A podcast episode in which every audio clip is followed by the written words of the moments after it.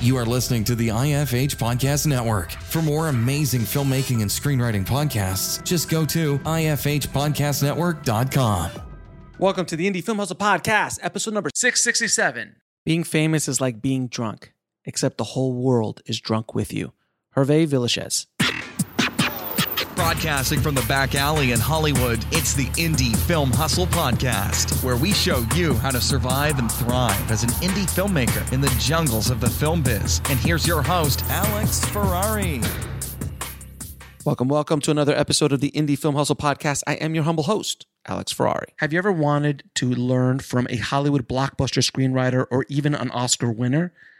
Well, I wanted to put together a free 3-day screenwriting video series taught by legendary screenwriters David Goyer, who wrote The Dark Knight, Nia Vaudouris, who wrote The Big Fat Greek Wedding, Oscar-winning Callie Corey, who wrote Thelma and Louise, and Oscar winner Paul Haggis, who wrote Casino Royale. If you want access to this free class, head over to bulletproofscreenwriting.tv/free. Today's show is also sponsored by Rise of the Filmtrepreneur, how to turn your independent film into a profitable business. It's harder today than ever before for independent filmmakers to make money with their films, from predatory film distributors ripping them off to huckster film aggregators who prey upon them. The odds are stacked against the indie filmmaker. The old distribution model of making money with your film is broken, and there needs to be a change. The future of independent filmmaking is the entrepreneurial filmmaker or the filmtrepreneur.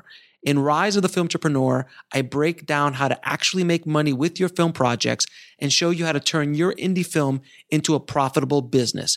With case studies examining successes and failures, this book shows you the step-by-step method to turn your passion into a profitable career. If you're making a feature film, series, or any other kind of video content, the Filmtrepreneur method will set you up for success.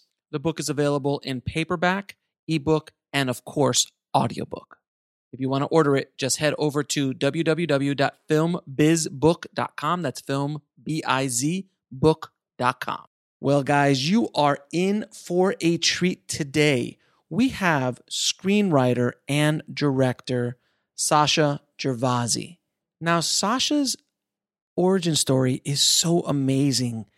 I mean, how he got his first script, which was a short film script, and I'll tell you about what that short film script was about first, how he got that to Steven Spielberg, where he eventually came on as the writer, one of the co-writers of The Terminal, is remarkable. But then how he even got his career started all started with the actor Hervé Villechaize, who was, for many of you in the audience who's a little bit older, will know him as Tattoo from Fantasy Island, who's essentially the most famous little person in the entire world in the 70s and early 80s. Like, you could not go anywhere in the world without knowing who Hervé was. And his connection with Hervé, which they actually made an entire movie for HBO called My Dinner with Hervé, which I highly recommend everybody watch. It was just a remarkable screenwriting story. Sacha is such an interesting human being. I had such a ball talking with him. He's directed films like Anvil, which is an amazing documentary about a band who never gives up. I don't want to give anything else up. And he also directed Hitchcock with Anthony Hopkins. He is a fascinating screenwriter. We talk about the business, his origin stories, his craft, what he's doing now, and so much more. And you also will get a bonus episode where I interview Sacha and have a conversation with Bruce Dickinson, who is the lead singer of the legendary band Iron Maiden. And we discussed their new project, Scream for Me Sarajevo, which is based on an amazing documentary that Bruce was a part of, where he went into a war zone to play a concert for the kids in the middle of a war zone, literally bullets flying and so much. And that's a fascinating conversation. And that is on my new show called Next Level Soul.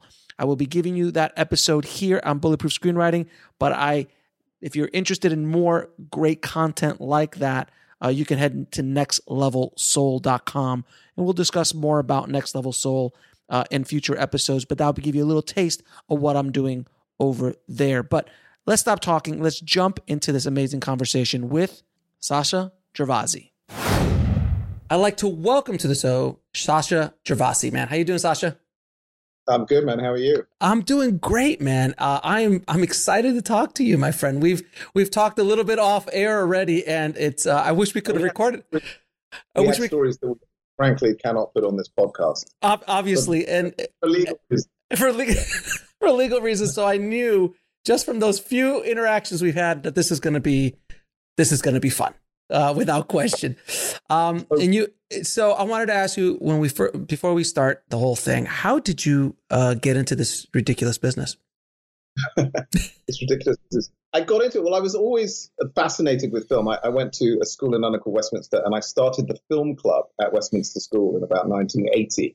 And what I would do is I would go with my housemaster, a guy called Tristan Jones Parry, who was literally a character out of Brideshead Revisited, a brilliant mathematician, completely ill-functioning socially, but really a wonderful man. He would accompany me to Soho, where we would pick up 16mm prints of films. And so I remember bringing to all my classmates, I was 15 or 16 at the time, movies like Don't Look Now and Easy Rider. And so I loved film at school and, kind of got into actually getting these 16mm prints and putting them in the film club. So I think it was a very early dream, but I never thought I'd actually end up working in the film business. Because I was for many years, a really terrible musician, and I was struggling with my own mediocrity for quite a few years, even though I ended up in some bands, and actually did some stuff. But the reality was, I think the real dream was always film. Right. And so ultimately what happened was I was in the music business, got out of the music business, and then I was offered an opportunity to work for a very sort of famous British satirical magazine called Punch. A fantastic guy there called Sean McCauley. I called him up. He was the features editor, and pitched him an idea over the phone. I got through to him. His secretary was out to lunch, and he gave me my first assignment. And so I started as a journalist, and I worked for Punch magazine and Associated Newspapers, Evening Standard, Mail on Sunday, and I would do kind of profiles and interviews with what I thought to be interesting people. I remember in one week in 1993, I think it was, I interviewed Johnny Rotten of the Sex Pistols, the lead. That must have been a hell of an interview. We met in an Italian restaurant in Greek Street in Soho, and he ended up throwing a chair at me because he didn't like. He was promoting his book, No Black, No Irish, No Dogs, which was a great book, but he didn't like the sound of my voice and thought I was a tosser. And decided literally to throw some kind of, Art Deco chair in my general direction, which of course made it into the interview. But that same week, I interviewed, Ted Heath, the former British Conservative Prime Minister, and many, many people along the way. And I just would meet all these fascinating characters. And journalism for me was just an opportunity to try and make money writing, even though I wasn't really, that wasn't really my end goal. But it was massively fun for me to fly around the world. And I remember my first foreign assignment, I was flown by Associated Newspapers to meet this young prodigy violinist called Sarah Chang in Florence. And I met her, and she was 11, and this most brilliant musician who we heard perform some exquisite, I think it was Vivaldi, I can't remember what she was doing at the time. But, she had an entourage, her dad, her cousins, her mothers. There was like 40 adults in the room while I interviewed this 11-year-old genius. So I had these incredible kind of experiences just meeting very different types of people. And I think all of that ultimately, as you know, probably, if you know a bit of the story, is that, one of the interviews that I was sent to do in the summer of 1993 was to interview Hervé Villechaize, who, had been the star of Fantasy Island. And 10 years after he'd been fired by Aaron Spelling, was in quite a bad condition. And I was sort of sent to this interview kind of as a joke. While I was waiting for, frankly, something more important, so the Gore Vidal interview as it appears in the film. And ultimately, that experience changed my life and led to screenwriting. And I know that sounds very strange, but I was sent from London to LA to do a series of important show business interviews, as if that really exists as a concept in reality. And Hervé Villechaize was the kind of the throwaway joke piece, And they said to me, get 500 words with the midget, where are they now? Well, so that's because I didn't know, that's tattoo, right? Tattoo. Tattoo, yeah. Tattoo on Fantasy Island. We'll be right back after a word from our sponsor. And now, back to the show. Knick-knack in the Bond film, The Man with the Golden Gun, sort of a seminal kind of famous kind of cult figure in the 1970s. And frankly, the most famous little person and successful little person actor that had been at all. Mm-hmm. And, you know, I went in there filled with judgment and cynicism and, you know, fuck, I've got to get through. This is the dregs of the celebrity. I've been given, like, you know, the formerly famous dwarf from Fantasy Island. The one-hit wonder almost, yeah. You know, just so I was like, wow, this is really where my career is. You know, I'm interviewing Tattoo. I wanted to shoot myself. Well, I won't say it. Anyway, I was going to say something terrible. But anyway, so we went to meet at Le Petit Chateau in West Hollywood. And I was with this photographer who was sent from the newspaper with me, and his name was Sloane Pringle. I mean, you can't make this up. You can't make this up. You can't make that up. Not a stage name, Sloane Pringle. And, you know, Sloane was like, look, we've got to get to this other place. We have half an hour. Just get your interview in. So, you know, I just went through what was it like, Fantasy Island, The Man with the Golden Gun, the stories. And I literally was packing my shit to go away, right? To say, you know, thank you, Hervé. It's been wonderful. Great stories about Fantasy Island. You know, it was all the ludicrous kind of showbizy stuff we knew. And I was putting my stuff, and I turned back, and Hervé had come off his chair and around the corner and was holding a knife at my throat. And I was like, I am about to be shivved to death by Tattoo. By Tattoo. By Tattoo is about to kill me. And I didn't know whether to laugh or cry. And he wanted to get my attention. He was like, he literally said to me, you wrote the story before you got here. You prejudged me. You have no idea who I really am. You just see me as a joke, you know, on this show. And I'm just like a sort of Sunset Boulevard kind of sad past celebrity. And he was right. He was absolutely right. He wasn't really threatening me with my life. He just wanted to puncture kind of this bubble of judgment and cynicism and disinterest that I kind of clearly walked in with. And he said, if you want to hear the real story of my life, come meet me tomorrow night. So I was so shocked. I was like, well, you know, because my editors had said, look, 500 words, 3 paragraphs, you know, where are they now? They didn't really. But there was something about him that was so fucking compelling, so human and broken and but also interesting. I mean, he was such a charismatic person that I decided to meet him, and I ended up spending 3 days with him. And he told me his life story with such kind of emotional intensity and need. And, you know, as I'm sure any other journalist will tell you, when someone tells you the story of their lives, they become quite emotional, because how often do you tell all the major emotional events of your life and bad journalists take advantage of it. I actually found him so different to how I imagined him to be. To me, the whole thing was like a lesson about judgment and prejudgment, because I really did just see him as being defined by his size and being defined by these kind of quote unquote, you know, jokey roles. By the end of the 3 days, I was so compelled. I went to see him at the Universal Sheraton where he was staying. And I remember having this really weird feeling, and it's actually recreated in the film My Dinner with Hervé. And we shot the final scene where the actual event had taken place in the same lobby of the Universal Sheraton 25 years after it had happened. It was just a very weird thing, watching Dinklage recreate this scene with, you know, that I'd had with Hervé in the same place. And, you know, I went up to his room and he had all this fan mail laid out, and it was just so sad. You know, it was like he said, they still write to me. And, you know, I felt for him, man. You know, I really connected with him. I felt, here's this guy who's been basically totally destroyed by the cruel fate of, you know, his biology, and was totally rejected by his mother and became famous. And of course, none of it really worked. You know, it worked for a time, but, it, you know, and then, of course, he lost his mind, blew up his career, and was just, but also underneath it was really just a painter. You know, he was really a very talented artist who'd won prizes and gone to, you know, some very famous art schools in Paris. And he was the youngest painter, for example, to be exhibited in the Museum of Paris. And he was just an extraordinary character, and I really connected with him at the end.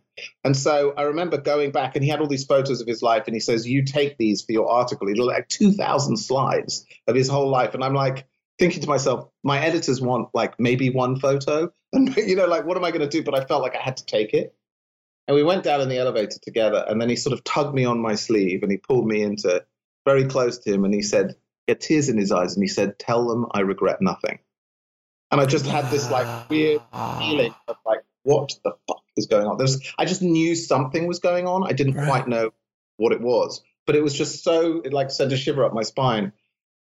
And I just had this connection with this weirdo that you would never think. Why would I connect with this guy? You know, it just, we had nothing in common. And yet we had everything in common. I just was newly sober. He was clearly struggling. You know, during our 3 days together, I told him that I was stopped drinking, and he was like constantly trying to get me to drink and take me to strip clubs. I mean, it was like, he was like the devil and an angel. He was just like, he's the most complicated, interesting, charismatic and unusual person I think I'd ever met in my life, probably to this day.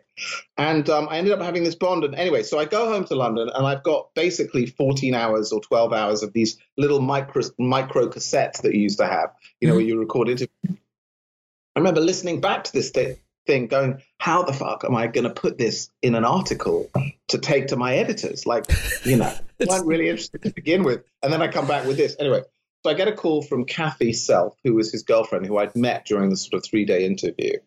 And Kathy called me at home. It was a Sunday. It was like 6:15 in the evening. Sunday, September the 4th, 1993. I'll never forget it. It was a really pleasant late afternoon evening. And the phone rings. It's Kathy. And Kathy says, Hervé committed suicide 4.5 hours ago. And I know you will have wanted to let you know that that happened. And just to let you know, Hervé really connected with you and is so happy that you have this interview. Oh my God. So I'm like listening back to these tapes now, and suddenly I have a whole new perspective. And the perspective is, this guy knows that he's going to kill himself. This is like some random, you know, English journalist, some young kid who knows nothing has been sent to interview me. I'm just going to grab him and I'm going to give him the whole story about the family, about everything. And it really like was like, you know, what do I do with this?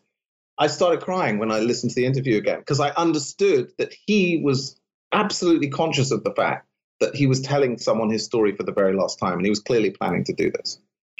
I decided to change my whole perspective on the article and come at it from a point of view of, here I was walking in, this judgmental, cynical British journalist who knows nothing, and I was just completely captivated by this extraordinary character, and he opened his heart to me. And then, you know, 5 days after we see each other, he kills himself. And so the whole article was about, so I do a 5,000 word piece, and I take it into my editors at the paper, and they were like, this is great, but this is not what we asked for. We wanted you to go do a stupid, funny story. And I was like, but this is the truth. I mean, this story is important. And luckily, I'd already spoken to someone else who I thought would take the story. And they agreed, okay, we'll take the story and publish it the way you wanted to do it. And I went to my newspaper. I said, you've got to give me front cover, and I need, you know, 6 pages, whatever it is, lots of photos. Here they are, you know, the whole thing. And so I had this extraordinary thing where they basically said, no, we sent you out there. We own the story. You're going to rewrite it. And it was really tough. And I just couldn't really do it at a certain point. And in the end, someone else rewrote the story. It was, I think, 4 pages or 2 pages somewhere in the middle of the magazine. And I really felt horrible, because here I'd had incredibly important personal experience completely out of the blue with this person. I was essentially his suicide note. And here were these guys who were just didn't give a shit. They were just like, get it. To me, summed up everything about British journalism and that and those newsrooms at the time. And the editor literally came out of the room and said, well, Gervasi's topped a midget, which means made a midget commit suicide. Where do we send him next? And everyone's laughing. And I'm like, wait, hold on a second. Like, this guy is a human being, and you guys are just, you're pigs, you know, and they're all bitter, and they're all just, you know, judgmental, and they're not, you know, none of them, they probably wanted to be writers or painters or filmmakers, and none of them really were willing to take that risk. And so it's much easier to sit on the sidelines and judge than actually take a risk, you know, and do something. And so I just got, that was where the idea for the film was born. And so I'd never written a script before, and it leads into my very first script. Well, I wrote a short script, a 32-page screenplay. I've never written one before, called My Dinner with Hervé. And I thought, this is great. It's a short about the most famous short man in the world. You know, what I didn't understand is that I'd written essentially an unmakeable $2 million short film that once someone looked at it, they were like, Paris in 1940 and Barbados in San Paulo. We'll be right back after a word from our sponsor. And now back to the show. Like, who's paying for this? And I was like, yeah, no one's paying. Anyway, it became an interesting thing because I wrote this script from the heart to feel like I felt like the newspaper robbed me of the truth of that story. And so the script was my first attempt to tell the story from a truthful point of view. And it ended up being read by Steven Spielberg. I mean, that script that I was, you know, got to Spielberg. You mean, the 32-page, $2 million short film about My Dinner with Hervé, called My Dinner with Hervé, about the most famous short man in the world. That script, how did that 32-page script? Well, that's another story. You see, as how did that happen? So, okay, here's the story. This is a crazy story. So I had applied to UCLA Film School, and I was really on the fence about whether I wanted to go. And I got, for whatever reason, I applied to UCLA. So I was in LA doing all these interviews, Hervé and the kids from Beverly Hills 90210. By the way, on the same trip that I interviewed Hervé, you know, when he pulled the knife on me, the interview I was going to was the kids of Beverly Hills 90210. That's who I also interviewed. So I'm like... Well, I'm sitting there listening to these imbeciles talking about this terrible show, and all I'm thinking is about Tattoo shivving me and what was going to happen next. And I'm like, I was so disinterested. I was a 24-year-old.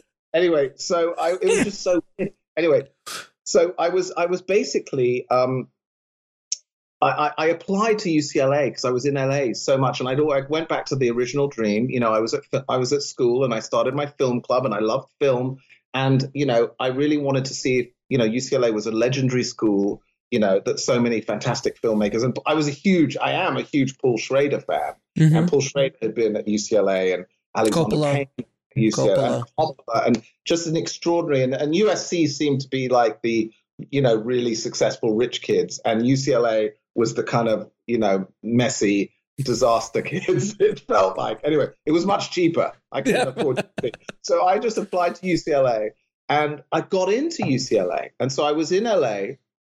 My mom said, go to LA. I knew not a single person, not one person. And so my mom had an old friend called Ruthie Snyder, who she grew up with in Toronto. My mother came from Toronto and then had moved to New York, or whatever, and then to England. And she said, look up my old school friend. You know, she hadn't seen her in like 30 years. I was like, great, I'm all hooked up in LA. I have some woman I don't even know. Anyway, so she was very kindly introduced me to her daughter, Fonda Snyder. And what happened was I got invited. She said Fonda was running a company called Storyopolis, which was a bookstore in LA, opposite the Ivy restaurant in Robertson. And Paul Allen, the Microsoft guy, was funding this kind of children's bookstore. And so she said, oh, we're doing a dinner. Do you want to come? I didn't know her at all. Anyway, so I go to this dinner, and I get there early because, you know, I don't know anyone at all. I'm like, you know, I'm talking to the waiters. What year are we talking? It's like 94 even, right? Something like that. Yeah. And anyway, so I'm in my suit, like, because I'm very English. I'll put on a suit. They can't fool me, whatever. So I go there. And I look at, there's these long tables, and they're having a dinner to honor the incredible author Maurice Sendak, who did Where the Wild Things Are. Yeah. So, and I'm looking at this table, and I'm looking at David Geffen, Peter Guber, you know, but like the people coming to this dinner were like, and so Fonda was like laughing because she thought I was going to some kind of, you know, like free festival. Mixer. I don't know what I was talking to. So she thought it was very funny. So anyway, so I see all these kind of luminaries. Oliver Stone was at the dinner, I think, and, you know, unbelievable. So I'm nervous as hell because I'm no one. I have no idea. I'm smoking red Marlboros, like, without stopping. I've smoked 2 packs. Anyway, So I go outside and I'm watching all these Hollywood luminaries through the windows. If you know where New Line used to be, opposite the Ivy, the Storyopolis was all glass and they had this kind of little area, piazza area with benches. So I'm sitting on the piazza benches, watching through the windows as like Oliver Stone and David Geffen and all these people arrive, going, what am I doing here? I was thinking about going. Anyway, so this tramp comes up to me, who was like wearing some sort of that kind of grungy Seattle look or whatever. And he was sort of a bit befuddled. And he sits down and he says, you know, do you have a cigarette? I was like, sure. So I ended up chatting with him. And we started talking and smoking cigarettes. And he was a very nice guy. And he said, you know, what are you doing? I said, well, I'm English. I'm actually here. I think I'm going to go to film school. And, you know, and he says, really, what are your plans? And I said, well, you know, I'm going to become a screenwriter. You know, I'm going to be a screenwriter like that. And he looks at me and goes, huh. And I literally remember thinking, I looked at him and thought, maybe I can help this guy. Maybe I can just give him, I don't know, some money for the bus or something. I don't mind. I'll help. He seems nice. So anyway, so we're chatting. We're getting on incredibly well and talking about, you know, America versus England and favorite TV shows. And I can't remember, but it was great conversation. And we're big cigarette smokers. Anyway, so I'm watching the assembled mass through the windows. We both are. And this very beautiful woman comes out and goes up to this tramp. I thought perhaps to give him money. I didn't really know. But she comes up to him and it turns out it's her husband. And she is coming to this event. And by the way, he is coming to this event. And I'm like, okay, they're letting the homeless in. It's like an equal, open community. I mean, we've got the luminaries, but we're working with the streets. So I was basically just like, okay, so anyway, whatever. So she says, who are you? And I said, well, I'm Sacha Gervasi. I come from London. I'm going to UCLA. I'm going to be a screenwriter. And Elizabeth says, oh, really? That's what my husband does, the tramp. And I'm like, oh, okay. So who are you? Oh, he's called Steve Zaillian. He had lit the Oscar the previous year for his screenplay for Schindler's List. So I could not speak. Oh my God. I have literally met one of the greatest living screenwriters. Yeah. Ever. Forget it. Right now, then doesn't matter. Unbelievable. And so anyway, we go into the dinner. I'm like freaking out. Elizabeth finds it very funny because I'm like, you're Steve Zaillian. Okay. You're Elizabeth Zaillian. Okay, great. So then I find out that I'm seated like 3 seats away from him, my card, you know, next to the head of New Line, you know, anyway, he sees me freaking out and he finds it hilarious. Steve just found it funny as well. So they're all like laughing at me. And anyway, so I couldn't speak after that because I felt like I behaved like such a dickhead. Like there I am proclaiming I'm a screenwriter, and there I am next to the Academy Award-winning writer. So the equivalent of me of a kid going to Steven Spielberg. You know, one day I'm going to be a director, right. Not knowing that was Steven Spielberg. I felt like I went into a massive shame spiral, and I remember just eating all the food and picking out on dessert. I was trying to eat on my feelings. I was so nervous. I felt terrible. I felt like an imposter, and I felt like I'd really made a fool of myself in front of, essentially, I'd never seen him, but I'd read all his screenplays. I'd read Searching for Bobby Fischer. I'd read his Awakening script. You know, the guy was extraordinary. There was Serpentine, another script of Steve's, Bad Manners, whatever these things were, you know, he was just an extraordinary, him and Bob Town to me with the guys, right? So I'm like meeting him, made a total fool of him. Anyway, at the end of the dinner, he comes over to me and he said, here's my phone number. If you want to have a coffee, let's have a coffee or whatever. How many days are you in LA at this point once you arrived? I haven't been there that long, like 3 weeks. I've arrived in LA. I know my mother's friend from high school in Toronto, and I'm meeting literally. So anyway. Oh, my God. Now, I had written that My Dinner with Hervé script, right? But I didn't know what I was doing, but I had this script. So he said, do you have anything, you know, that I could read? And I said, I have this script. And I told him the story of meeting Hervé, and he found that story very interesting. Yeah. Anyway, so I ended up sending him the script to where he lived in Santa Monica. I sent him the script, and I didn't hear anything. As you know, yeah. And I was like, okay, I've met Mick Jagger. I've given him my demo tape, and I'm a loser.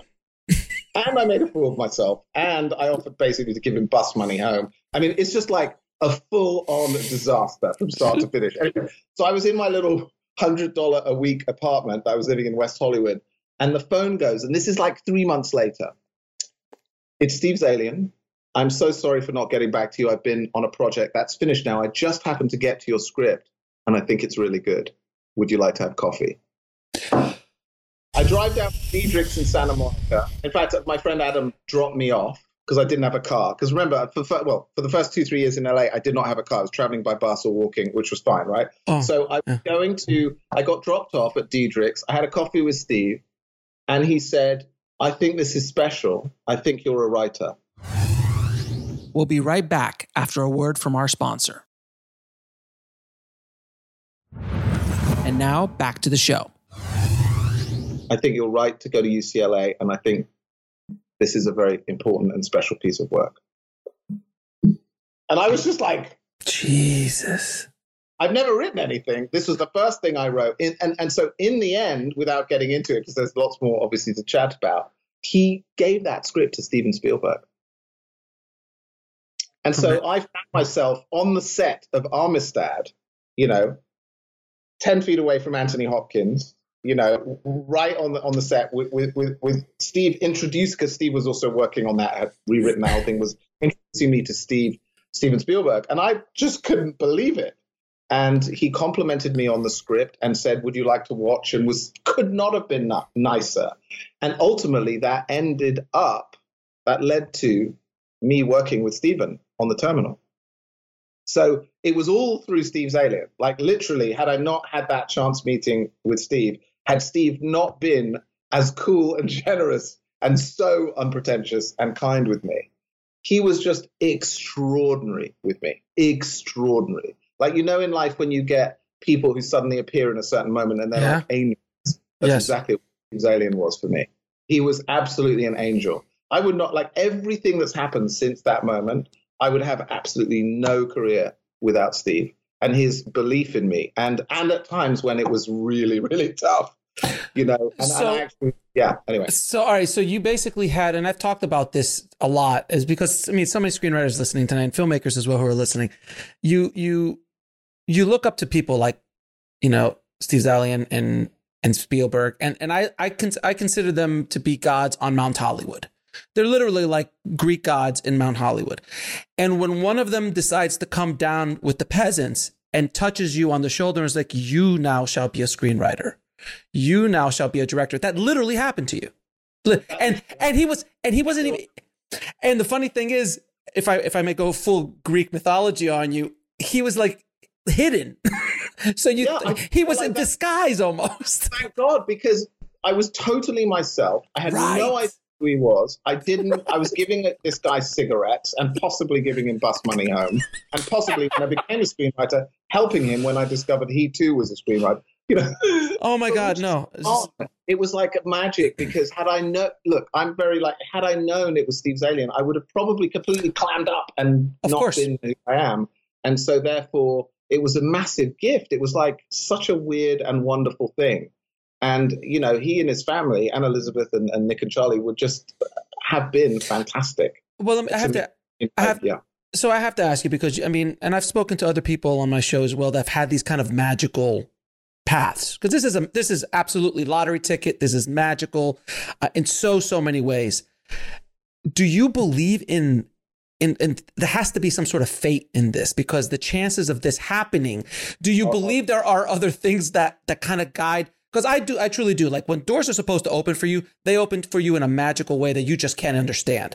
How I have had the opportunities to talk to certain people on my show, like yourself, and like what's happened to my show, what's happened to my career, all these other different things. When something's supposed to happen, it happens in a way that you will never know. Like if I would have told you this exact story when you were flying over to LA to go to UCLA, you would have said you're mad. You're mad. If I would have told you that tattoo was going to be the catalyst for your entire career, you would have said, "That's right. You're insane." So, and also, what's your feelings on that? Also, him threatening me with a knife. obviously.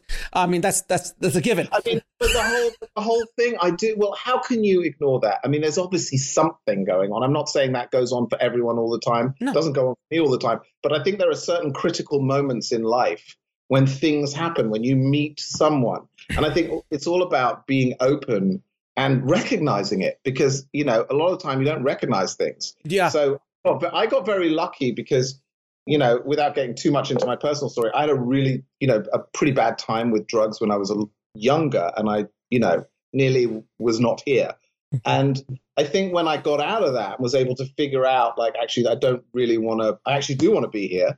And when I sort of got clear of that, I just saw everything in a strange way as a huge blessing, because it's like, you know, whenever things would be going badly, you know, I would say to myself, you know, for a dead man, you're not doing that badly.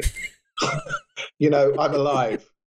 I definitely have that appreciation of life at a very basic level. I don't take stuff for granted. And so I think when you carry that energy, perhaps you invite sometimes positive, perhaps even negative, but in this case, a very positive things. You know, I was recently kind of, you know, in recovery, clean and sober, when I came to LA. Like, coming to LA was all about a completely new beginning. Mm-hmm. And I think when you've been through a tough time, and I'm sure many of your viewers and listeners have been through their own version of that, you know, that there's something about getting through it where you want to live. Yes. And that brings stuff to you. And I think that maybe that was an example of that. I don't really know. Mm-hmm. But I was just, you know, I think when I nearly was not here, it's very humbling. Oh, I think that, you know, like, I think the problem is I see a lot of Hollywood, you know, screenwriters sell their first script for a ton of money and then it all goes to their head, you know, and I had that later. I actually have to say I had to call myself on that, you know, because it does affect you, right? When people start telling you all this shit and you have to really watch it. And I would say as a writer, particularly in Hollywood, you know, if you don't seek humility, it will find you. It will find you. Amen, brother. Amen. You will be fired. You will be, you know, taken down and denigrated and all that stuff. And so, you know, and actually Steve Zaillian gave me a great bit of advice. He said, it's a roller coaster. When the corner gets squeaky, squeeze on tight, just hold on, you know. And I think that I've always done that. There have been some terrible, terrible moments as well as some extraordinary moments. And I think that, you know, it is about not being a wanker. If you can. And being, you know, when people like that, like, I think what happens is you get these moments of grace, and clearly that was some kind of a miracle with Steve. You know, it's when the ego cuts in and it starts taking credit for all that shit, you get into a lot of trouble. So you have to just count your blessings and go, thank you, rather than start making it about you. And that is something that, you know, we're all prone to at different times, but you've got to watch for that. And I've certainly, if I haven't been watching for it, I've learned the lesson the hard way.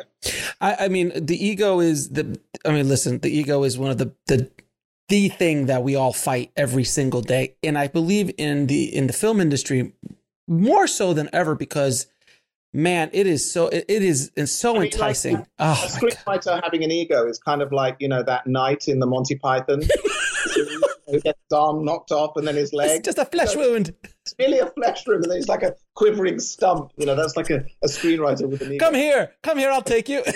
It's like, you know, you better not, you know, it's just a waste of your energy. You just better get real and take your breaks when you get them, and pass it on. That's the key thing. Yes. It's like, people come into your path and you feel, even if you can make like a tiny difference, don't delude yourself into thinking you could do what someone like Steve Zaillian or Steven Spielberg could do. But if you can actually help someone, even if it's reading a script or listening or whatever, you know, do it, man, because you got given that times 10. And I think it's, in a strange way, it's your duty to do that. It's to pay it forward. That's what was done for you, you know? So I just think if you're coming from basically a place of honesty and fairness, and trying not to be a tosser, and catching yourself when you are, then, you know, you're going to be all right. You're going to survive the crazy turns of the roller coaster and the ups and downs and the rapids in the river. And there will be plenty, as I'm sure, you know, most of your, you know, writers know. It's just very, you know, and you can go from the hottest thing to the coldest and the hot, you know, And it's like, try not to pay attention to the temperature reading. Focus on the process and the long-term plan. Because, you know, today's hottest screenwriter is tomorrow's coldest. I've got the best reviews and the very worst. You know, it's like you'll have all of it. Try not to buy into it too much. I think just focus on, okay, I've got to deliver this script and I've got to deliver this movie or whatever. Stay in what you do, you know, and don't worry about the other bullshit. And look at Hervé. I mean, he was the hottest, biggest thing. Totally. I mean, in the 70s, you just couldn't. He was everywhere. I mean, he was so hot. And look where he ends up. That was the lesson of the Hervé story. And it all went to his head, and he got into it with Ricardo Montalban, and he wanted a trailer as big, and basically Spelling fired him because he was completely out of control. We'll be right back after a word from our sponsor. And now back to the show. And, you know, he was destroyed. He went from, you know, a TV star on an ABC show getting $30,000 or $40,000 a week in 1979, 80, 81. Jesus Christ, yeah. To, you know, when I found him having to flush his toilet by taking water out of his swimming pool to flush the toilet because the water had been cut off. You know, it was really extreme. So, yeah, he was a kind of example to me, you know, and I also felt for him because there was clearly he'd realized that he'd kind of completely fucked himself, you know. Jesus. And his ego, you know, his ego was not his amigo, as they say, you know. Oh, I like that.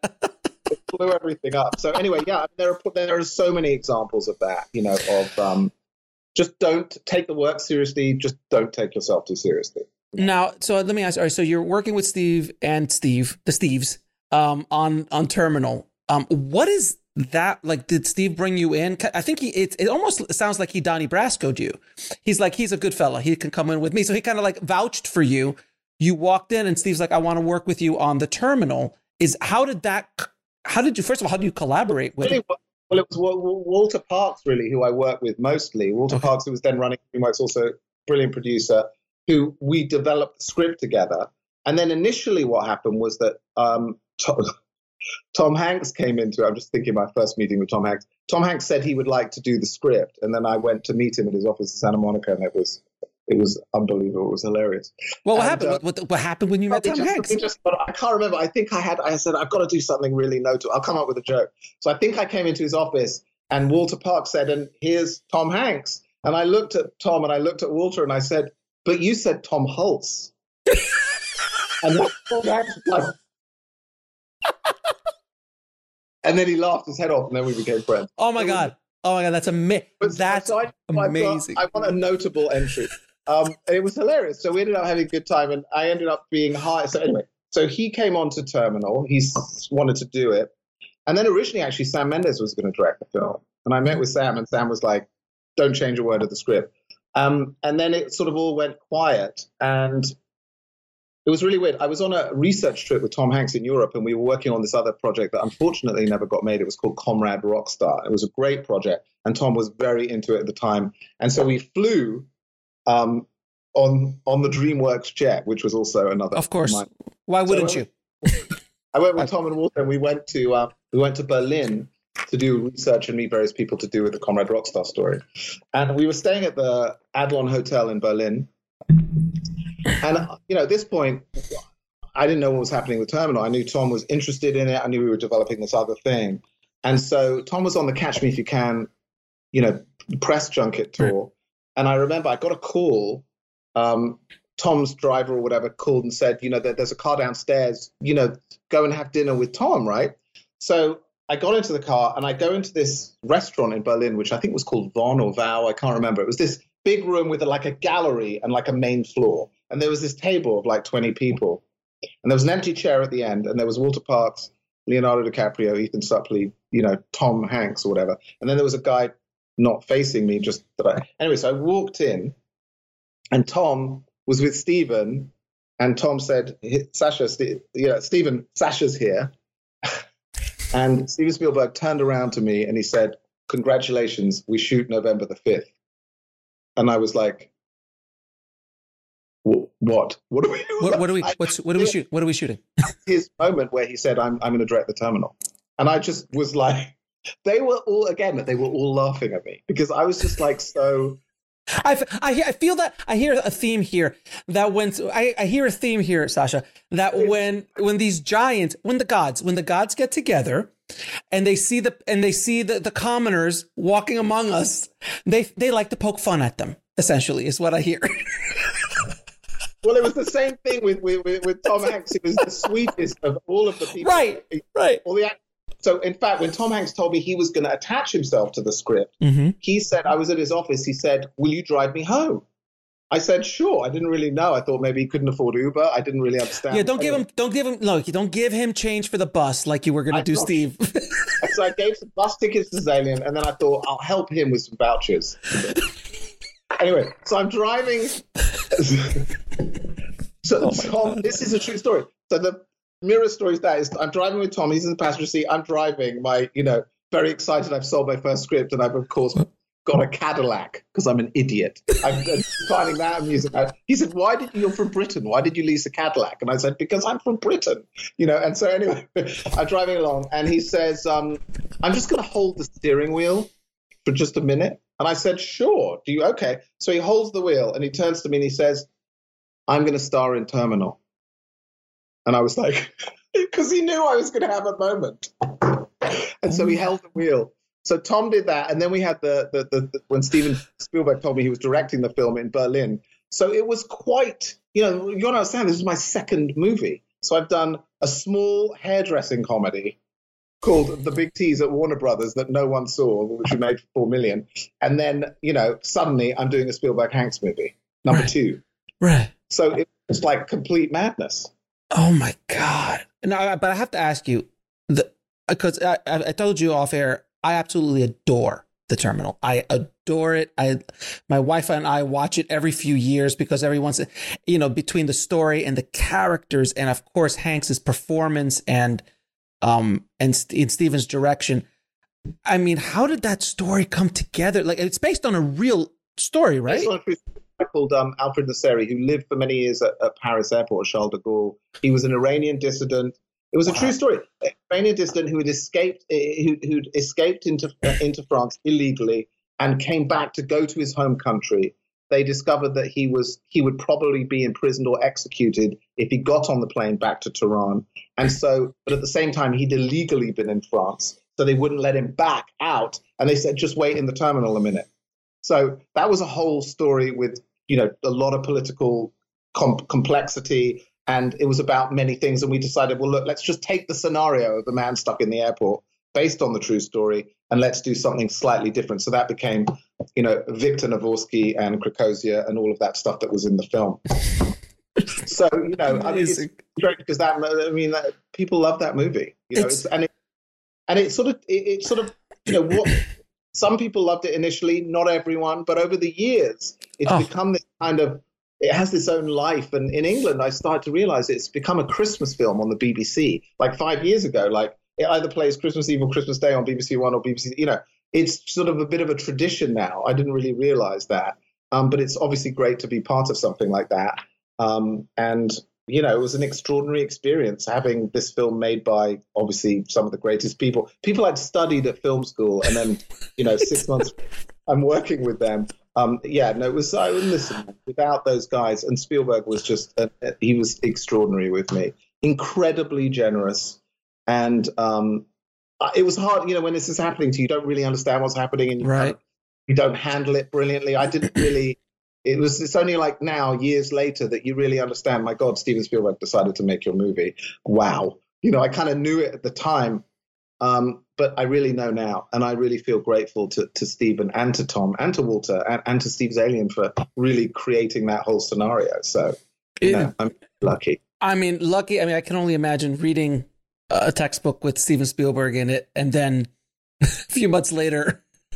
or a year later, working with him, I can't even comprehend that. Now, you are not just a screenwriter; you're also a director. How did you make the jump from screenwriting to directing? Well, I just decided that I was going to direct something. I wanted to be a director always, and then I thought, because what happened after Terminal was that I got offered lots of kind of big studio comedy rewrites and stuff, and I thought. I obviously had this incredible experience, but I didn't really want to be, you know, just doing big assignments all the time. I really wanted to see if I could be a filmmaker and to, you know, have a go. So I realized no one was really going to give me a chance. And I realized that I'd have to, you know, think it through on my own. I knew this band. And that will tie into what we talk about later with our mystery special guest. Yes. I knew this band when I was 15, called Anvil, a Canadian heavy metal band. And I met them when I was 15 at the Marquee Club in London in 1982. And I got into the dressing room and I ended up talking to them. They'd never been to London before. They were my heroes. I said, have you been here? They said, no. I said, I'll give you a tour of London. I ended up taking Anvil, you know, the band behind Metal on Metal, and you know, Strength of Steel and Hard and Heavy. We'll be right back after a word from our sponsor. And now back to the show. I ended up taking them on a tour of the Houses of Parliament, the Tate Gallery, and I took them back home to meet my mother. You can imagine my mother's, how thrilled she was when she opens the door to find me with the four members of Anvil. 15-year-old. With posters on the wall of that band.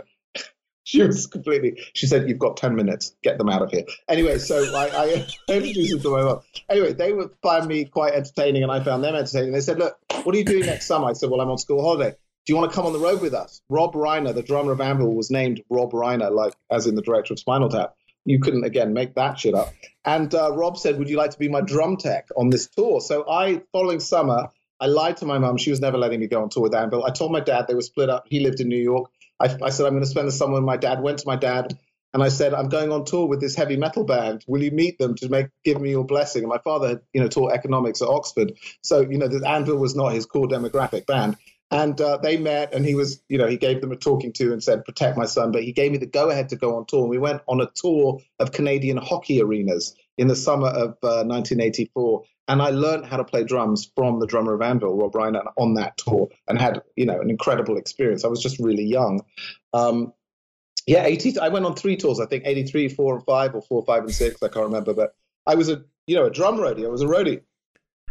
So I met those guys and I loved them. And I remember this young guy, this young Danish tennis prodigy or player called Lars Ulrich, who was around my age, who was around at the time an Anvil fan, and Scott Ian, who later went on to be Anthrax.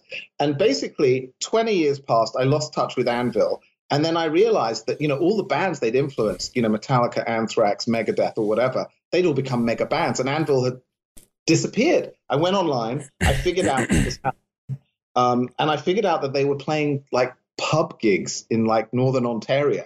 They were still going after 30 years. And I was like, why are you still going? So I wrote to the lead singer, whose name is Lips. And I said, come to California. Lips flew out. He was wearing exactly the same Scorpions t-shirt he'd been wearing last time I'd seen him in 1987. He was like frozen in time. And he was going, my band's going to make it, man. It's going to be great. We're going to do it. And I was like thinking to myself, he is completely mental. Like, what is he talking about? It's over, right? But there was something so infectious. And actually, I took him to see Steve Zaillian, my mentor, that weekend when he was in LA. And I'm sitting there with Steve making coffee, and we're looking out as Lips is talking to Steve's wife, Elizabeth. And he's saying, who the hell is this guy? And I told him the whole story. And he said, there's a movie there. There's a movie about friendship and not giving up on your dream. And it's bittersweet, and you should direct it. And I said, wow. And I did. And it became Anvil. So it was one of those Anvil, the story of Anvil. Anvil, the story of Anvil. And I just rolled the dice. No one was going to pay for it. I financed it myself. And within, I think, 12 weeks of that encounter with Steve down at the beach with Lips, I was in northern Romania shooting Anvil on one of the worst tours that you've ever. Have you seen the film? I mean, it was beyond a disaster. Oh, my God. And so that movie then, you know, became my directorial debut, which then came into Sundance. And, you know, still to this day, actually, you know, people love that movie because it really is about not giving up. And it really is about, you know, doing something for the right reasons and passion and, you know, all of that stuff. Absolutely remarkable. So that documentary, which has become a cult phenomenon, people love that movie. And you were telling me, like, everyone says it's your best work ever. Well, people love that film. It's so well. It's also done from a place of total naivety, innocence, and I don't know what I'm doing, and I'm just following a feeling. And I think the film captures that, the essence of it, and it just has traveled so far and wide. And it was like an amazing story because here was this band. The movie, in one sense, is essentially a portrait in failure, and yet every band loves this film. And in fact, AC/DC were doing a stadium tour and invited Anvil to open for them. I remember standing on the side of the stage with Anvil, a giant stadium, and 50,000 people are shouting, Anvil, Anvil, Anvil. And it was just like, you never know what's going to happen. You just never know. Like, we had no idea that any of that stuff, we had no idea that, you know, that they went to the Total Rock Awards. You know, Jimmy Page of Led Zeppelin came up to Anvil to thank them for inspiring him to keep doing what he's doing. And it's like, you know, it was just like we were at the Bowery Hotel in New York, and I was with Anvil, and I was and Lips is smoking a cigarette on the terrace of the Bowery, and he comes out and he said, "There's this really interesting guy and another guy, and they really like the movie, and I don't know who they are. Maybe you could go talk to them for me. I'd like to know more about them." Anyway, so I go out with Lips, and it's Chris Martin of Coldplay and Jay-Z, and they're talking to Lips about Anvil, and I'm like, they had no idea. They had no idea who anyone. They live in this. They live in this 80s, like, bubble. Yeah, I mean, at the premiere in Hollywood, we did the premiere at the Egyptian Theatre. Dustin Hoffman came to the premiere. And he's in tears after the movie, coming up to Lips and Rob. And Rob's like, has no idea who he is. And then after about 10 minutes, he turns to me and he goes, "Is that the guy from Papillon?" Yes, it is the guy from Papillon. Papillon. So, that's what's wonderful about them is they just live in their own magical world. But were it not for that, there would have been no movie to make about, you know, and that movie, I think, has turned into, has inspired, you know, other bands and certainly a lot of other movies about bands. Oh my emotional. Amazing. Yeah. Amazing. So then, okay. So from story from Anvil, I love the title, Anvil, the story of Anvil, which is such a great title. So once that happens, that's a documentary. But then you're thrown into more narrative work. And one of the films you worked on was Hitchcock, which well, that's that, but it's all to do with Anvil, right? So, like, how did Anvil get you Hitchcock? So what happened was that Tom Pollock, who was another angel of mine, who had run Universal from 85 to 95, incredible guy, and he was partners with Ivan Reitman, and they had Montecito Pictures, and they financed, and they did, you know, and they were fantastic. You know, they just supported young filmmakers. I actually got my first fan letter about Anvil was from Tom Pollock, who saw the film and said, "This makes the old guys think they can keep going, and I want to meet you." Anyway, so they had this assignment for Hitchcock. And I was like, okay, obviously Hitchcock, I'm fascinated with the subject. Sure. I thought it was based on this thing that Hitchcock and the Making of Psycho. I thought the book was brilliant. And I was just like, so I thought, okay, my agent said, well, just go in and meet Tom Pollock. He likes your movie, Anvil. And the meeting began with, "It's lovely to meet you. We love Anvil. You're not going to get this job. But anyway, it's nice to meet you. We just wanted to meet you." Yeah. And I was just like, you know, when someone says something's not going to happen, you're just like, fuck it. Okay, whatever. So I said, this has got to be about Alma and, you know, the unknown force behind Hitch. And it's got to be fun and irreverent and tongue in cheek, hopefully. And it's, you know, it's only a movie, you know, like, don't take it too seriously. It's meant to be sort of droll in the way that Hitchcock was. So I pitched them this. Anyway, they were like, well, this is great, but, you know, Anthony Hopkins, pretty major actor, you know, probably you're not going to get past him. Anyway, he was a massive Anvil fan. I had no idea what Anvil. Hopkins was an Anvil fan. That's what fucking happened to him. Oh, my God. It just goes to show, like, the perfect Anvil thing. You're coming from a place of you're doing it for your own fucking reasons. Fuck everyone else. And somehow that traveled. So Tony was like, let's do the film.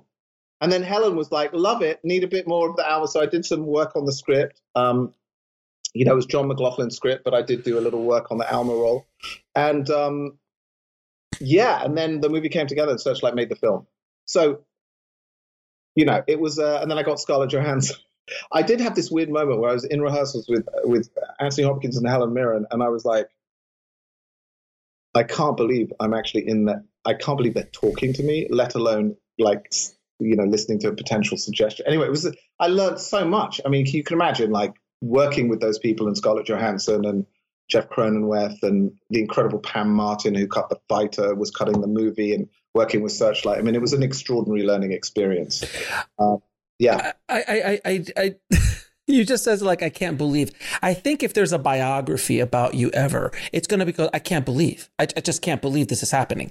Because from everything you've told me, there's just been one amazing event after another. And I know, look, I know these are the highlights. And I know there's been ups and downs throughout, like, anybody's life. Yeah. But again, just like Hervé, just like Steve Zaillian, and then you're like, oh, you're never going to get past Anthony Hopkins. He goes, oh, I saw your documentary. I'm a huge Anvil. And I've seen it 3 times. Yeah, like, I mean, it's like, what are the chances that the legendary Anthony Hopkins would be a fan of basically a failed metal band from the 80s? We'll be right back after a word from our sponsor. And now back to the show. That you happen to make a documentary about because you by the way, happen to be their roadie. The thing that people should take from all of this is that deep down inside, Anthony Hopkins feels like a failed metal band from the 80s.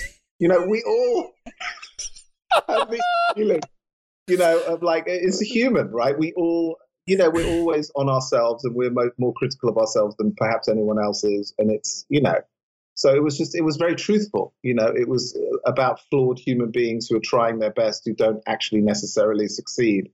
And I'd say of all the people I've met, who some of whom are massive successes, they don't necessarily think like that or feel that.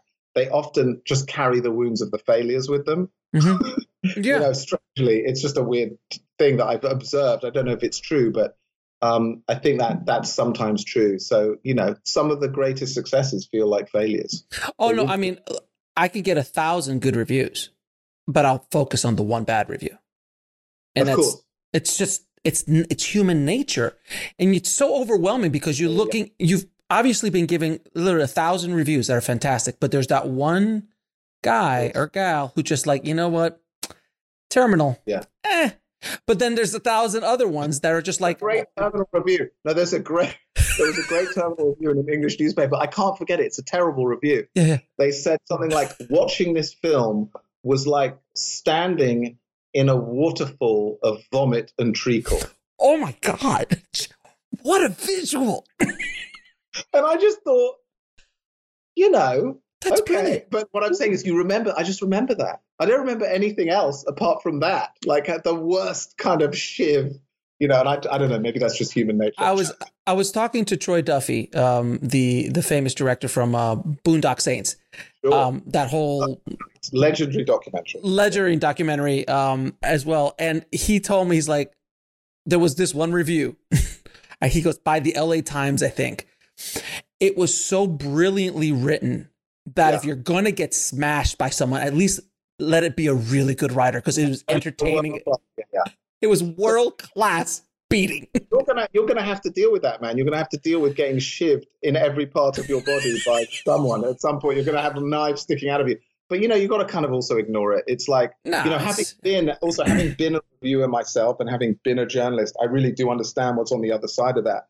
You know, a lot of those people are blocked creatives. They're blocked filmmakers who aren't able to actually do it themselves for whatever reasons. Either they don't have the talent or the courage or both or whatever, or it just hasn't happened, you know. So, you know, so it's they're kind of bitter slightly, some of them. And others are really constructive, and they use the criticism to try and say, actually, here's how you could have done a better job. And here's, you know, and you can actually learn from a great review. You learn a ton of shit. So it's important to be aware of them and look for the stuff that you can learn from, rather than taking any of it too seriously. Because when it gets like nasty, you know the person's got like an axe to grind. Like, you know, people have they've got an agenda that's not really about, you know, like sometimes you read a review of something and you go, and you've seen the film and you go, they obviously did not see the same film. In fact, they watched the film. They just had, this is a review based on the idea of what they wanted it to be. And what I would say, you know, then go make your film. You know what I mean? But everyone's entitled to be creative in their own way. Anyway, so it's you can learn, though. I think you can learn. Oh, no, absolutely. I mean, Roger... Or by highly entertained by the, standing in a waterfall of treacle and vomit, which is... I mean, that's amazing. But like Roger Ebert literally got the Pulitzer for his criticism, his film criticism. And he's one of those, and he loved filmmakers. He loved filmmakers. And I have a Roger Ebert story. I'll tell you off air afterwards that when he was kind to a short film of mine. Well, I mean, for example, when we had Anvil, right? Yeah. We didn't know if anyone was even going to see it, let alone review it. And it was incredible. I got the New Yorker one week, and we had 2.5 pages from Anthony Lane, who's one of the greatest reviewers. And he said, this is all about mortality and aging, and this is the ravages of time. And I was like, oh my God. But what I'm saying is, in the circumstance, people will get stuff from it that you didn't even intend. You know, that you do something for a pure point of view, you do something for an emotional point of view, or you want to tell a certain story. And if there's something pure about it, people will bring in their own interpretations, which... you had no idea, Yeah. So I feel lucky when that happens, and it has a couple of times, and I feel good about it. And the other stuff we learn from. Now, Kate, I wanted to touch on something really quick with you, because you've obviously played, you've roamed in circles with, legendary filmmakers, and you've worked with studios, and you've worked inside the machine. Can you touch a little bit about the politics of working and navigating those waters? Because I would say what I've learned is very simple: is listen to everyone. Executives, producers go crazy if they feel they have not been heard. I just think that when you're in a development meeting, a writer or a director shuts an idea down without entertaining it, that person gets really mad. And look, to be fair, those people are considering giving you millions of dollars to go off and make your dream come true and tell your story. The least you could do is at least listen to them. Doesn't mean you have to take their suggestion, but at least be civil and at least do that. And I see a lot of people get into problems where they're just like, that guy's an idiot. He's also writing you a check for $10 million. How about listening to that part of it? So, but there are certain techniques when you do have someone in the creative mix who's absolutely stupid. You just keep that to yourself. First of all, you don't say anything. And then you can do something called IOI, which is a technique I use. Have you heard of IOI? I've not. Okay, it's a term called, it stands for the illusion of inclusion, where what you do is you listen to their absolutely stupid idea and you pretend to entertain. You go, that's great, I'm going to try that, knowing that it's dumb. And you just let them feel that they've been considered and that their thoughts have been entertained. But just be nice to everyone, even if it's like, this should take place on a skateboard on the moon, just go, okay, let's see what we can do with that. So I just think it's best to be polite and use the IOI technique if in doubt, because, there's nothing worse than a frustrated filmmaker who wants you to do something and who is not a filmmaker, but who's an executive or a producer or, someone who everyone just wants to be heard. So that's one thing I would do is listen to everyone. Right. And even if you disagree, just be politic. Just don't tell people they're idiots. People do not like to hear that they're idiots. And by the way, and you might, and this is something I've seen throughout my being a student of the industry for the last 20 odd years, is that there might be a moment where you have the power and you are hot and you have the power to crush somebody. Yeah. But that power generally doesn't hang forever. And there will be a moment where you go down. I mean, even Steven Spielberg, I remember 91 when Hook came out, everyone's like, it's over. It's over. He's done. He's done. And Hook, by the way, is still one of my favorite. I love Hook, but it didn't do well. And he's like, oh, he's washed up. He's not. And then Jurassic Park and Schindler's List same year. Schindler's List in the same year. But, I'm sure he probably took that as like, well, screw these guys. I'll show them. Sometimes being knocked down. No, but really, it brings you're right. It's like anger is a powerful emotion. If you could direct it in the right way. It's like, it's a very powerful thing.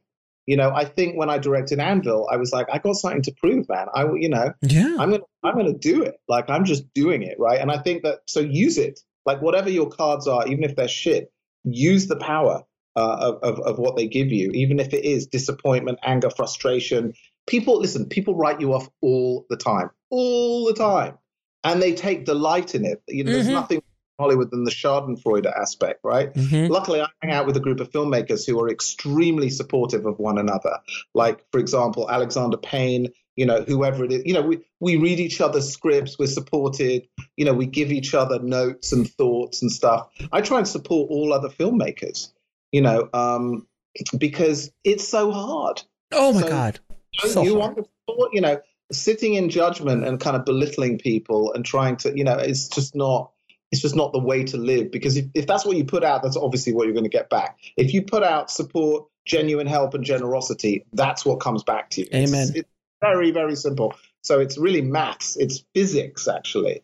Just, you know, be smart about it. And the people who are hot and take advantage and you know, put people down and you know, act like they're hot shit, you know, guess what? It ain't going to last. And you will come a time when you want people, when you're down, to be supportive of you. And because you were such an asshole when you were hot, they won't do that.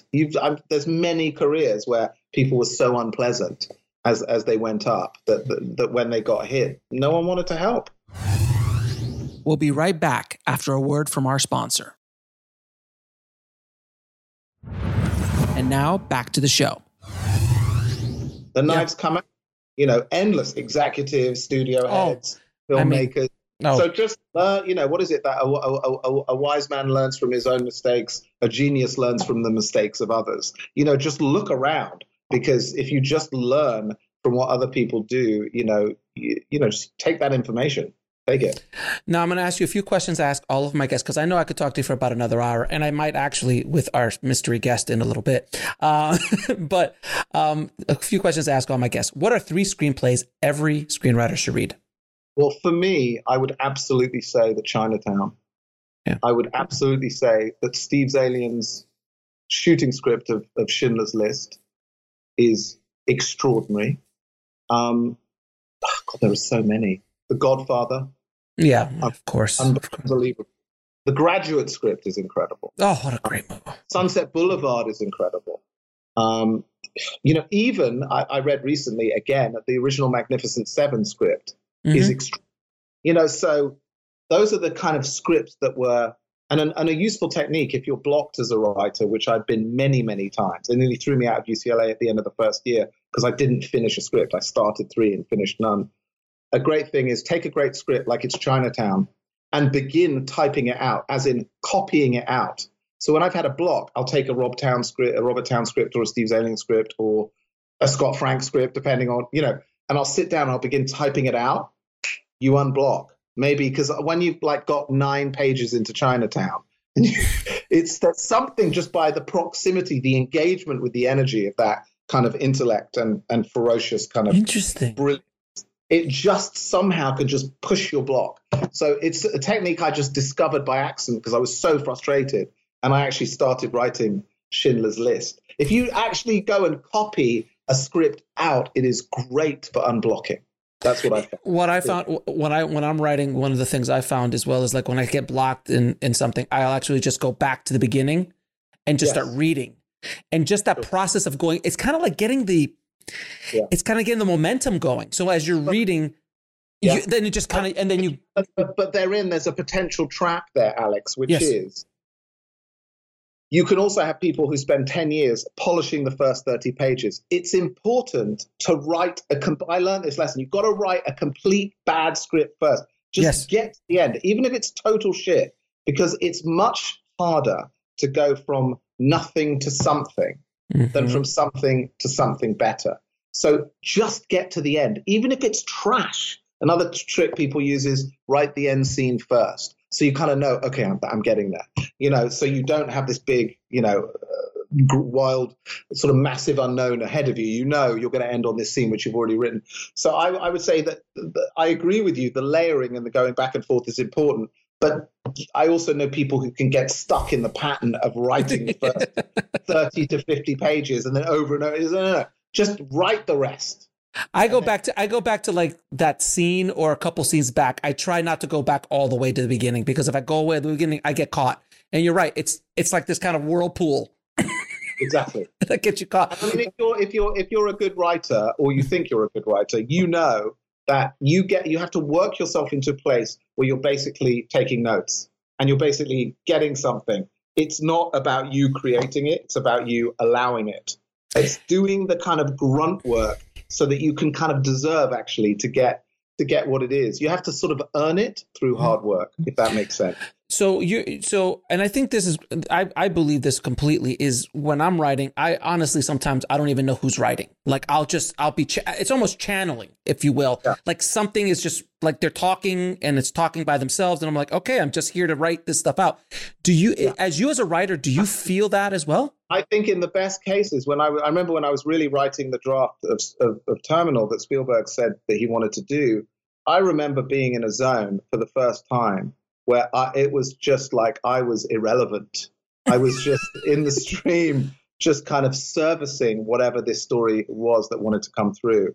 And it is blissful because you're just able to you're not responsible for it. You're not the source of it, but you're doing the work. You're earning your place by kind of like servicing, your creativity. And it's a freeing feeling.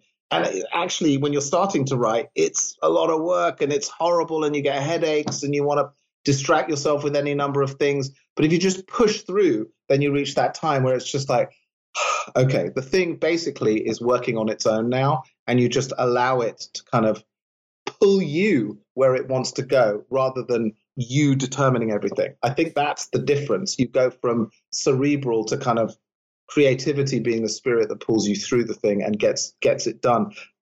I did not do the best work I've done. Like it comes from somewhere, hopefully. There's some source out there. And I think people who take credit and think that they're geniuses, I don't know. I would say that if they're being honest, they know that, they're merely the facilitator, I think. I don't think they're the facilitator, then they'll probably have a crash at some point. Anyway. Absolutely. Now, what advice would you give a screenwriter wanting to break into the business today? Write a fucking good script. I mean, it's as simple as that. Put that on a t-shirt, sir. Put that on a t-shirt. It's not like having party, going to the right parties and meeting people. There's a certain amount of bullshit that you can do and have the right agent. But at a certain point, your script will find its home if you just focus on the work. Just focus on the work, not the bullshit or the trades or, what's hot, what's not. And don't jump on a bandwagon and don't, just try and be you, So I do think these screenwriting courses, I found UCLA massively helpful, the full-time program, but there's also the professional program is fantastic. There are some great teachers in it. Go and meet other writers, man. Find your group of people, that you respect and trust, work together, support each other, read each other's material, engage, but focus on the material.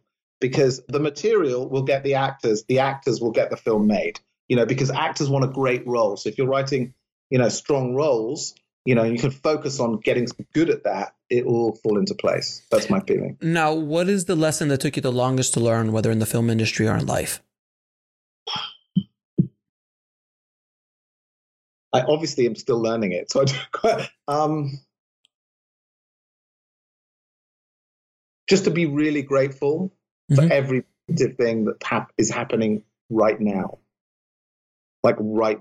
because that's really all we've got. I've got right now, I'm really enjoying this chat with you, right? Thank you. The fact, but because as we're doing this, I never really obviously do stuff like this very often. When I'm promoting a film, I'll do an interview. I never really do an in-depth chat or anything like this. So for me, as you're asking me these questions, I'm like remembering all the fighting I had to do to get all of these films made, to get them seen, to get anyone to be bothered. And it just reminds me that, I just feel lucky and grateful for that. So what I'm saying is right now I'm in that because you're replaying to me all this stuff. I don't think about this stuff. So I think staying present, focusing on the work. I would say, be genuine. Be genuine in your dealings with people. Be genuine in the emotion you're trying to put on the page. If it's being funny, be genuinely funny. Do stuff for you, not because you think other people are going to like it. Yes. What's most authentic to your voice? Anvil is a movie that literally no other person could have made apart from me. My Dinner with Hervé is a movie that literally no other person could have made apart from me. What are those stories that are so singular to you and your existence and your experience and what you want to say in the world that you alone must do them? And I think if you're coming from that place, you can just get through a lot of bullshit. Life is short, man. We're not here for that long. So full on, man. You know, so you may as well go for it and don't bullshit around. And also procrastination. I think that's a lesson I could still learn. I still procrastinate. I still, you know, go, well, maybe I'll watch that daytime TV show. It's really fascinating. I really want to learn about haymaking in Flanders in 1765. It's fascinating. No, it's just I don't want to face the pain of the fact that I am a shit writer who must earn my place at the table every time to become a slightly better writer. You write a really good story, you feel good about it. You go back to beginning, page one's blank. You're total shit again. All that experience is gone. You've got to climb another mountain, and it's just as fucking hard. That's my experience. So don't procrastinate. Still working on it. But I would say I've probably wasted 2 full years of watching bad daytime soap operas, televisions, game shows, and useless historical programs. This is pre-Netflix. Pre-Netflix. I would like to go back to that. Now, what did you learn from your biggest failure? We'll be right back after a word from our sponsor. And now back to the show. Only work at studios where you like the studio head. I won't name who that is. Yes, you learn. You know, in the immortal words of Yes keyboardist Rick Wakeman, who played keyboards for Yes, he said, success is buried in the garden of failure. And so I think that's important. By the way, you know we have our special guest. And we're gonna be there in 1 second. Give me 1 second and we're gonna bring him in. I'm anxious and I feel it. And I know I can feel the energy as well. And we're gonna bring him in a minute because I just want to finish right off. And last question, sir. Yes. 3 of your favorite films of all time. Oh my God, With Nail and I. With Nail and I. Have you heard of With Nail and I? Bruce Robinson, genius film. Yes, a long time. Yeah, was that 80s? Yeah, he was Oscar nominated for The Killing Fields. Yes. I went to see With Nail and I.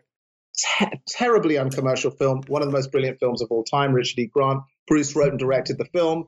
If I were to pitch that film, no one would buy it. 2 unemployed actors go away to Wales for the weekend. That's the plot of With Nail and I. Okay. And yet, it is absolutely fucking brilliant. Sweet Smell of Success, one of the best scripts ever. Burt Lancaster, Tony Curtis, Clifford Odets, Ernest Lehman, James Wong Howe is the cameraman. It is Alexander McKendrick directed it. A brilliant. So I'd say that. Also Chinatown. I have to go with Chinatown again. Obviously. So With Nail and I, Sweet Smell of Success, Chinatown.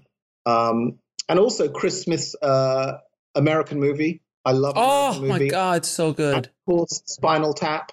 Yes. But I will also say Bertolucci's underrated masterpiece, The Last Emperor, won the Best Academy Award in 1987. So good. But if you go back and look at that film, it's unbelievable. I have a 35mm print of it. So those are some of my films. I love the Bond movies, obviously not the Pierce Brosnan period. A little bit limited. But yeah, so stuff like that. Any Jacques Tati is fantastic. And all of that Jacques Tati stuff made its way into the original script of Terminal. So yeah, those are films, British films. I also love the Long Good Friday with Bob Hoskins and Helen. Yeah, with Bob, fantastic British film.